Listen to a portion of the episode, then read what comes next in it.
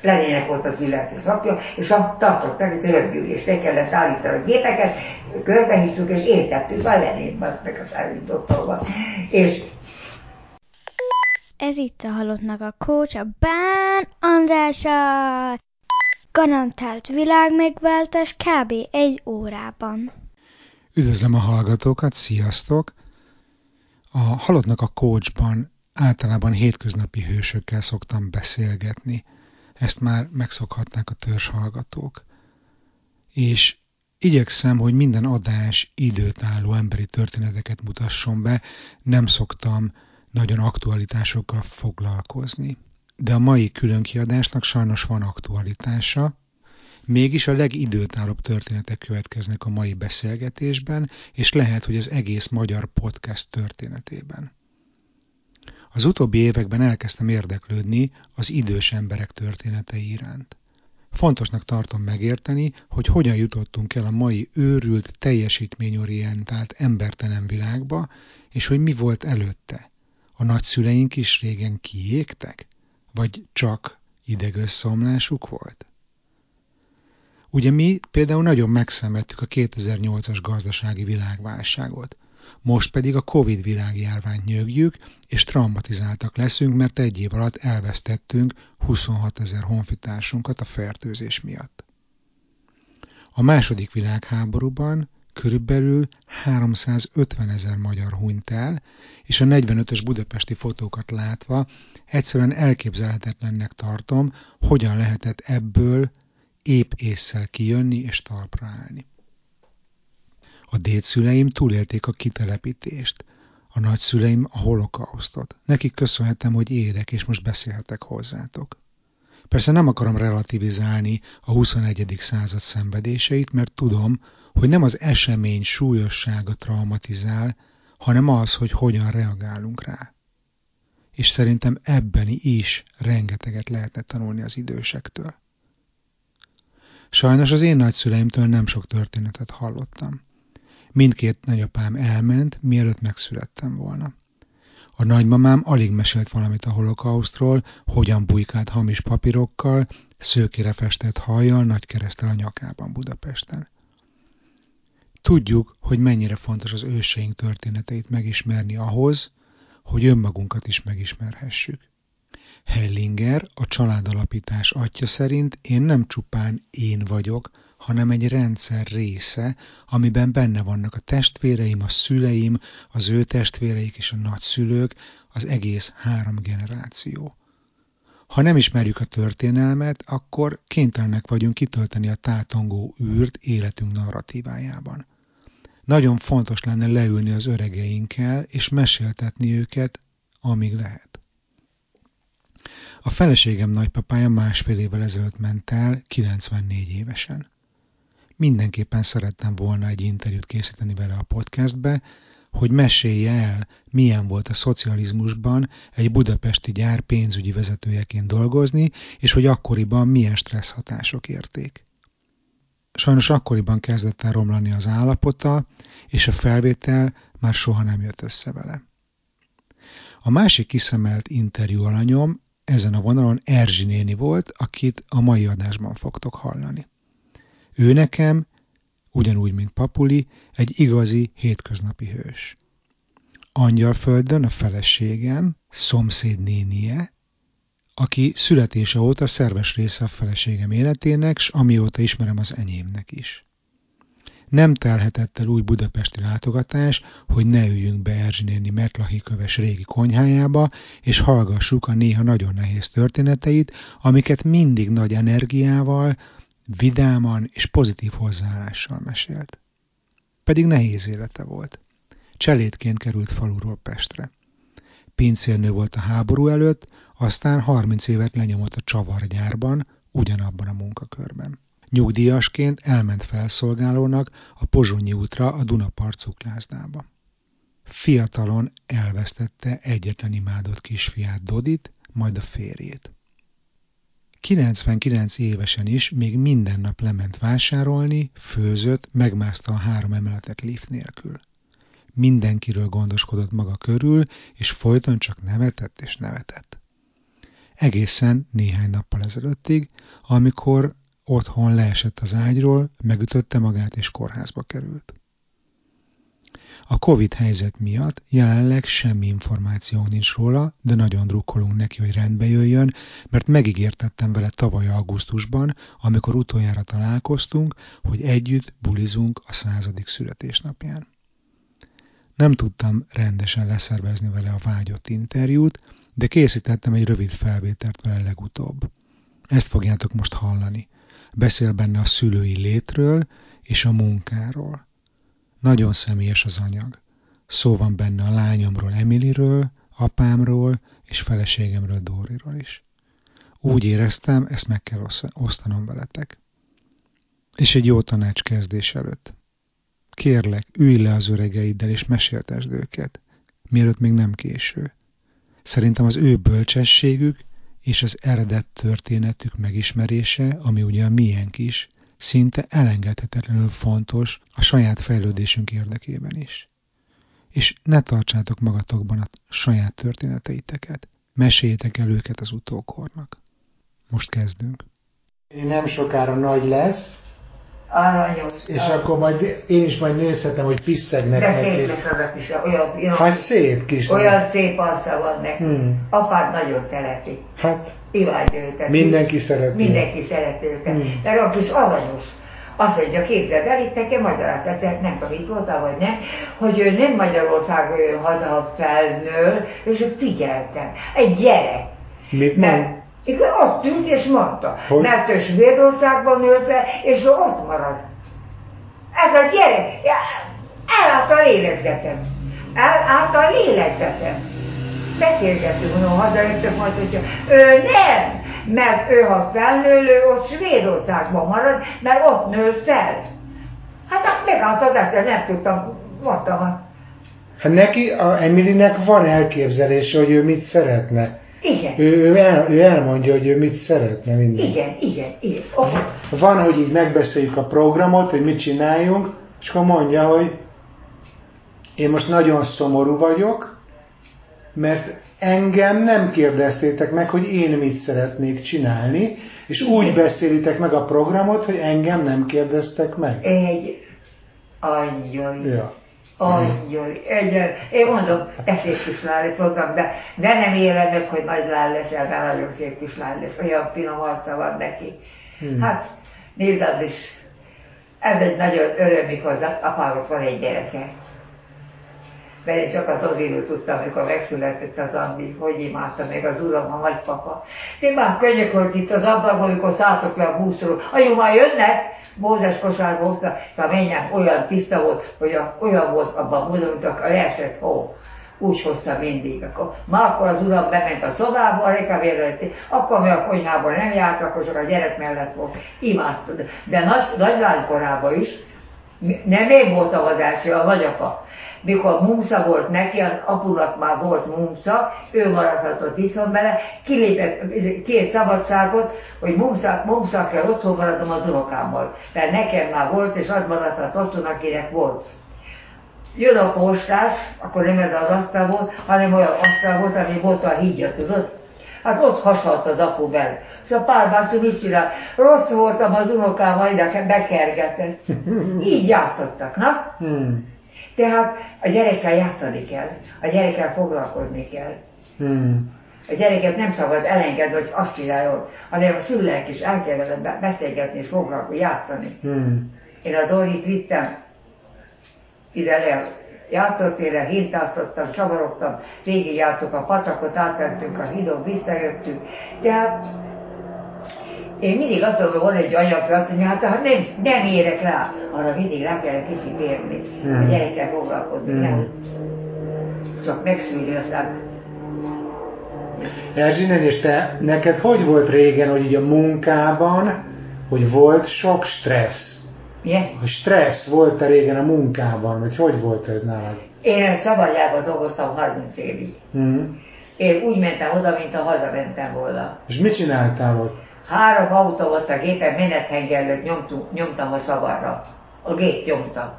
Szóval megkaptam a nyers, izét, és akkor egy állópofa át, a másik még átszaladt rá. Az nyomta rá a savar, a menetet.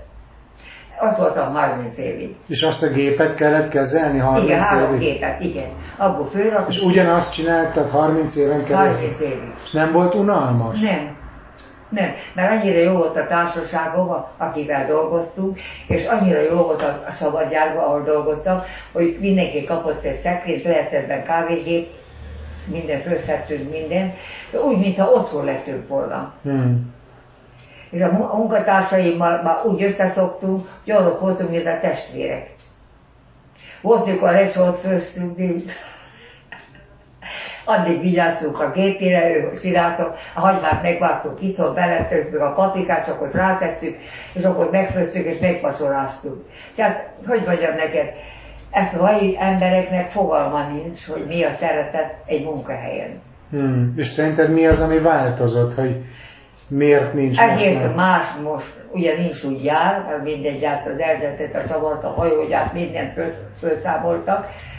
Egész más a világ Te miben látod másnak? az emberekben. Én például máma voltam a túlsó oldalon, ha te oda átmész, ott azt látod, hogy egy intelligens emberek és nem lusta emberek vannak, valami csodaszép virágot ütettek mindenhova a, a lakók, az utcára is ki. Csupa virág az egész, átvoltam és csak bámultam. Mhm. Itt senki. Itt semmi. Hmm. Tehát itt egy proli család lakik, egy proli emberek, munkás emberek, amivel nem törődnek, ott más, megért mások laknak. De te is munkás emberekkel voltál együtt régen, nem? Igen, én is azokkal voltam. De, de nem én tehetek csak egy virágot, hogy te átmész oda, akkor azt mondod, hogy igen. Itt egy más emberek laknak, akik szeretik a szépet, olyan szép, hogy magam is elájultam. De miben, miben mások az emberek, mint régen? Miben látod? hogy mondjam, én abban látom, hogy nem olyan jó barátok egymással. Például itt lakik egy szomszédom, az azt nem kérdezi, hogy 99 éves vagyok, egy év van a száz évhöz, hogy Erzsé néni hogy van. Hmm. Ki nem nyissa az ajtót. És szerinted miért? De nem tudod miért. Egy fiatal 50 éves nő. Köszönünk egymásnak, hogy megkérdezni, hogy hogy tetszik lenni. Hmm. Szóval, hogy mondjam neked, az emberek úgy érzik, hogy ők egy kicsit fölemelkedtek, és most másabbak lettek. Nem. Ugyanazok az emberek maradtak, csak jobban megy nekik most. Hmm. De butábbak lettek. Mert egy intelligens ember az más. Én voltam cselédlány a nyári várléknál, az illendezőkért négybe, voltak a Trudi, meg egy fiatal úr, a Báró. Én úgy éltem azok között, mint a barátok lettünk volna. Most elnyálni bennünket, nő, nem, nem, nem. Elmentek az öregek bálványosra, nyaralni, itthon maradtak a lányok, mikor hazajöttek, kérdeztem bárról, hogy fia, hogy viselkedtek, olyan csendesek voltak, most azt mindig pontosan hazajöttek. A francokat olyan estéket rendeztek, hogy nem győztem már egyik a francia követségén volt tisztviselő, a másik a magba, ott a átszintnek szépen van az a nagy mag, a, a másik még ott volt. De hát fiatalok voltak. Mm. Tehát más volt az élet, és azok az emberek, akik valóban urak voltak, sokkal kedvesebbek voltak, Tamás, az is, mint most a kikupált paroli ember. Mm. Mert most azt hiszi, hogy a Kádár rendszer idejéből tanulhatott, ő úr is lett téved, csak tanulhatott. Úrnak születni kell, Andris, úrnak születni kell. Hogy ez nem egy társadalmi rang, hanem hogy egy modor, nem? Egy munkás családból lett egy gyerek, az soha nem lesz olyan, mint egy úri családból tanul egy gyerek. Ő otthon egész más nevelést kapott, mint otthon az a proli gyerek. Mm. Az a proli gyerek nem tudja elvinni azt, amit az az intelligens gyerek otthon kap. Mm. Mert én voltam a nyári bájtja szobalány, és én láttam, hogy a fiatalok miket megevédeltek, mire kellett ülni a hotelba, és már a kávét oda vinni, hogy az akástól hamarabb ne tártassuk az edét itten. Tehát másképp nevelték a gyerekeiket, intelligenciával Mm. nevelték a gyereket. És egyet mondok neked, hogy te se engedj meg mindent a lányoknak. Nem engedek. Ne. Te legyél az apa, és ő legyél az anya. Ne ő dirigáljon nektek, nem szabad, azt nem szabad. Van egy mondás, hogy ha a szülő nem mond nemet, Igen. akkor a gyerek mond nemet. Igen. Igen, és én most is azt mondom, mert az én fiam, egy, látod milyen szép fiú volt, mutattam? Igen. Az Odi a gyárban imádták, amikor a te anyósod, Editke, meg a Tigi ment a temetés után, hogy megy a temetésre, négy nő ment előttük, és azt mondta, csak ezt hallottuk egész úton, amikor miért hagytál itt bennünket, te drága, te voltál legdrágább a gyárból. Ez a fiam. Mert benne volt az intelligencia, egy azt, hogy valamit vitt, akkor kivette a kezéből, és kivette, mert nehéz volt, és említse neki. Vagy ő másképp viselkedett a barátjával is. És a munkahelyen volt olyan, hogy rossz főnök volt például, hogy nem rendes főnök?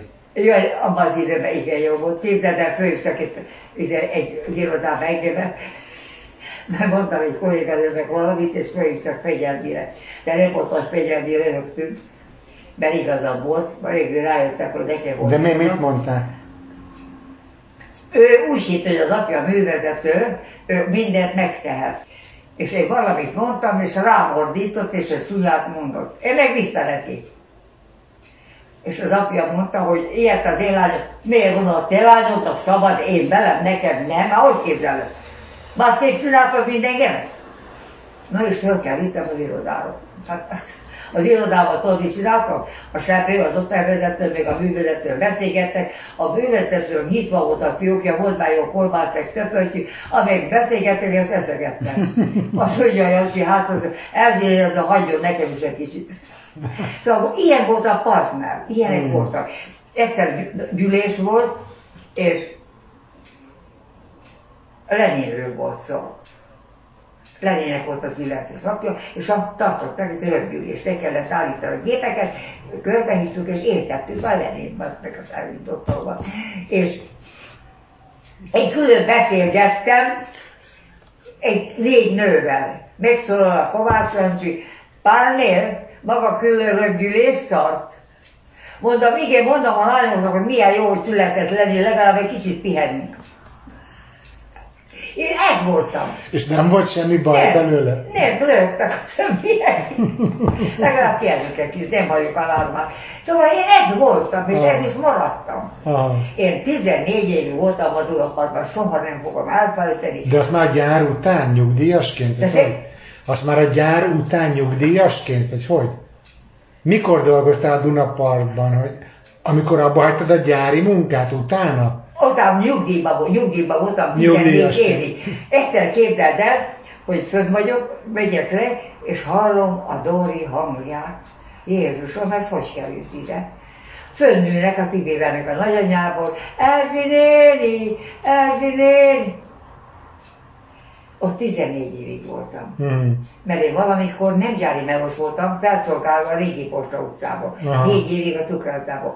De az a léget, aztán jött a háború, aztán elmentem Melosnak, és Glorika volt, vittem nekik Somlói Galuskát, és aranyos volt. Tehát más volt, ahogy mások közeledtek a melósok egymáshoz. Mm. Szerették egymást, segítettek. Például a sajtolók, azok, akik csinálják ilyen nagy valamire, ráraknak egy ilyen nagy karikát vasat abból vágjuk le a szavarokat. Mm. De ők leszelik, de nem, csak leszelik, mekkora kell erre, akkor az megy a honyolókhoz. A honyolók meg vágnak rá a menetet, azért nem, csak ezt bevágják a tetejét, én még vágok rá menetet. Én voltam a menethengerlő. Az úgy van, hogy három gépen dolgoztam, van egy állópofa, és van egy futópofa és a futópofa neki megy az állapos, azt nyomja rá, rá üzlet a menetet, amivel mm. rá tudjuk savarni, aztán egész mm. mm. Tehát 30 év voltam a savarban. Mm. Nem semmi. Nem semmi. Hát ez tényleg nem semmi.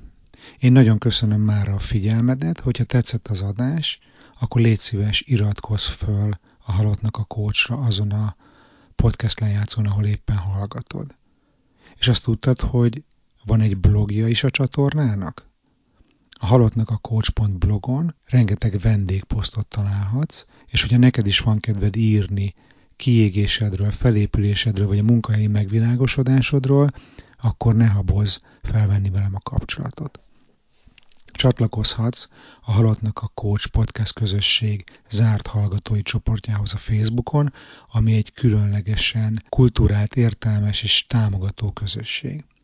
Elindult a podcast Telegram csatornája, ami egy group chat, ahol teljes moderáció nélkül tudtok egymással csetelni, és időről időre itt tervezek felvenni olyan podcast adásokat, amiben ti hallgatók is beleszólhattok élőbe.